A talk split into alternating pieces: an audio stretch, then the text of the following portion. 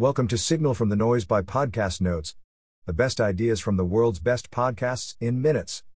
Please enjoy the notes from the Isaac Newton and the Philosophy of Science, Jed Buchwald on Lex Friedman Podcast episode of Artificial Intelligence Podcast. Check out Lex Friedman Podcast. Intro. Jed Z. Buchwald is a historian and philosopher of science at the California Institute of Technology. Buchwald's research interests include history of physics, philosophy of physical sciences, and history of understanding of preclassical antiquity. Check out Jed's Caltech page. This episode features a discussion between Lex Friedman and Jed Buchwald on the development of science together with the philosophical dilemmas that take shape when we dig deep and try to understand how the universe works. Most of the discussion focuses on the extraordinary life and influence of Isaac Newton. Host, Lex Friedman. How does science progress? Thomas Kuhn, an American philosopher of science, introduced the term paradigm shift in his book The Structure of Scientific Revolutions, 1962. Kuhn believed that science does not progress in a linear way. Instead, what happens are deep changes in the basic ideas and experimental practices of scientific knowledge, paradigm shifts. Paradigm shifts happen when the dominant scientific paradigm becomes incompatible, or fails to explain new natural phenomena. Jed Buchwald, who was once Thomas Kuhn's research assistant, believes that the progression of science is more complex than Kuhn's explanation.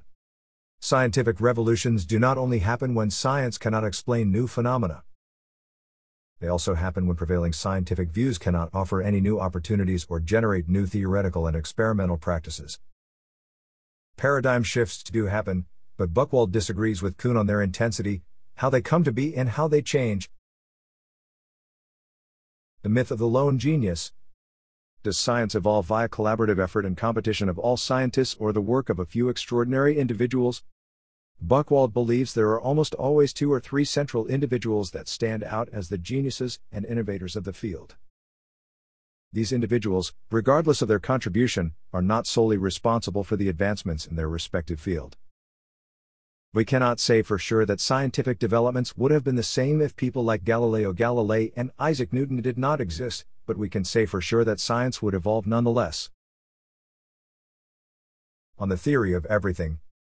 The theory of everything is a hypothetical theoretical framework that aims to explain how everything in the universe functions. Quote, "The dream of discovering keys of how everything works," Lex Friedman, is a dream that is deeply human and fuels scientific curiosity. Discussions about the nature of the world date all the way back to antiquity. However, the essence of experimental science, the belief that by examining/influencing nature in artificially constructed ways we can learn more about it, was not something that was prevalent until 1500s. Alchemists were the first to adopt that way of thinking about nature. How deep is our understanding of the universe? String theory attempts to address many challenging physics questions, but the problem is the lack of experimental evidence. Why there is something rather than nothing is one of the fundamental questions of metaphysics. Buchwald paraphrases the question, why do we have the laws that prevail in our universe? Quote, "Those laws prevail because if they didn't, we wouldn't be here." Jed Buchwald. This answer makes Friedman chuckle. Can humans ever comprehend reality? Or in Kantian terms, can we ever know the thing in itself? It is very difficult for us to go beyond our perceptual experience of the world. Our perception of the world does not equal objective reality. Does that mean that our knowledge of the world is limited? Is consciousness outside the reach of science? Jed Buchwald is a materialist, and he does not believe that there is something other than material structure and their various interactions in the universe. Quote, "Consciousness must be something, whatever it is, that occurs as a result of some particular organizational structure of material elements." Jed Buchwald. Neuroscientific advancements might explain the correlation of certain brain activity and particular human experiences. However, we cannot bridge the gap between brain activity and subjective, conscious experience. Early life of Isaac Newton. Newton went to Cambridge and started as a subsizer, that means he was a servant of wealthy kids, he cleaned their bedpans.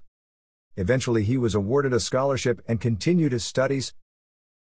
He was influenced by the new ways of scientific thinking, especially René Descartes. his two student notebooks Philosophical Questions, Examining the Nature of Reality, and the Waste book, primarily concerned with motion, unveil the progression of his scientific curiosity. He learned about and worked on very advanced mathematical structures at a young age. This work laid the foundation of calculus. He was also interested in philosophical questions about the nature of the universe, and this led him to question the validity of our perception. Should we trust our senses? Traditional knowledge held that the qualities of things were located in the world outside and not in our perception. Newton did not believe this was true and thus became critical towards the evidence provided by our senses. Towards the end of the 16th century, there was a shift in understanding reality in terms of the quality of objects. The qualities of objects, apart from various shapes and hard particles, were not thought to exist in objects themselves, but in us, in our perception. This suggests that reality should be investigated with tools that are beyond our senses, or those that improve on them. Moments of Epiphany. The story about an apple falling on Newton's head is probably one of the most popular stories associated with Newton and his formulation of gravitational theory. However, the story is not true. Quote, "The role of fruit in the history of science has been vastly exaggerated," Jed Buchwald.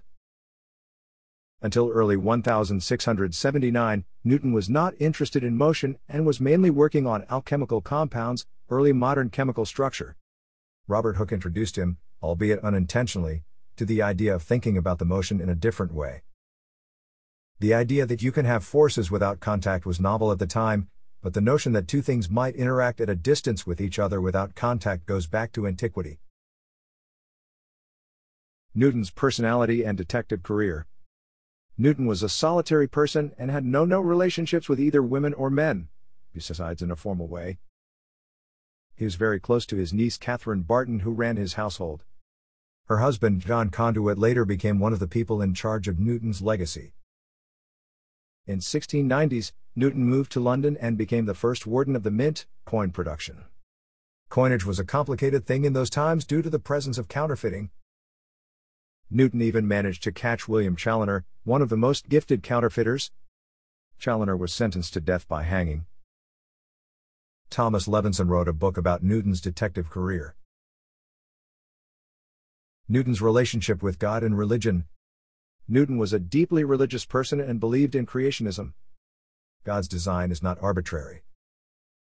This gave Newton hope that he can understand how the world works via science. He was critical about the Old Testament and the possibility of miracles. He believed, like many people in that time, that the act of creation happened 6,000 years ago. That wraps up the notes for this episode.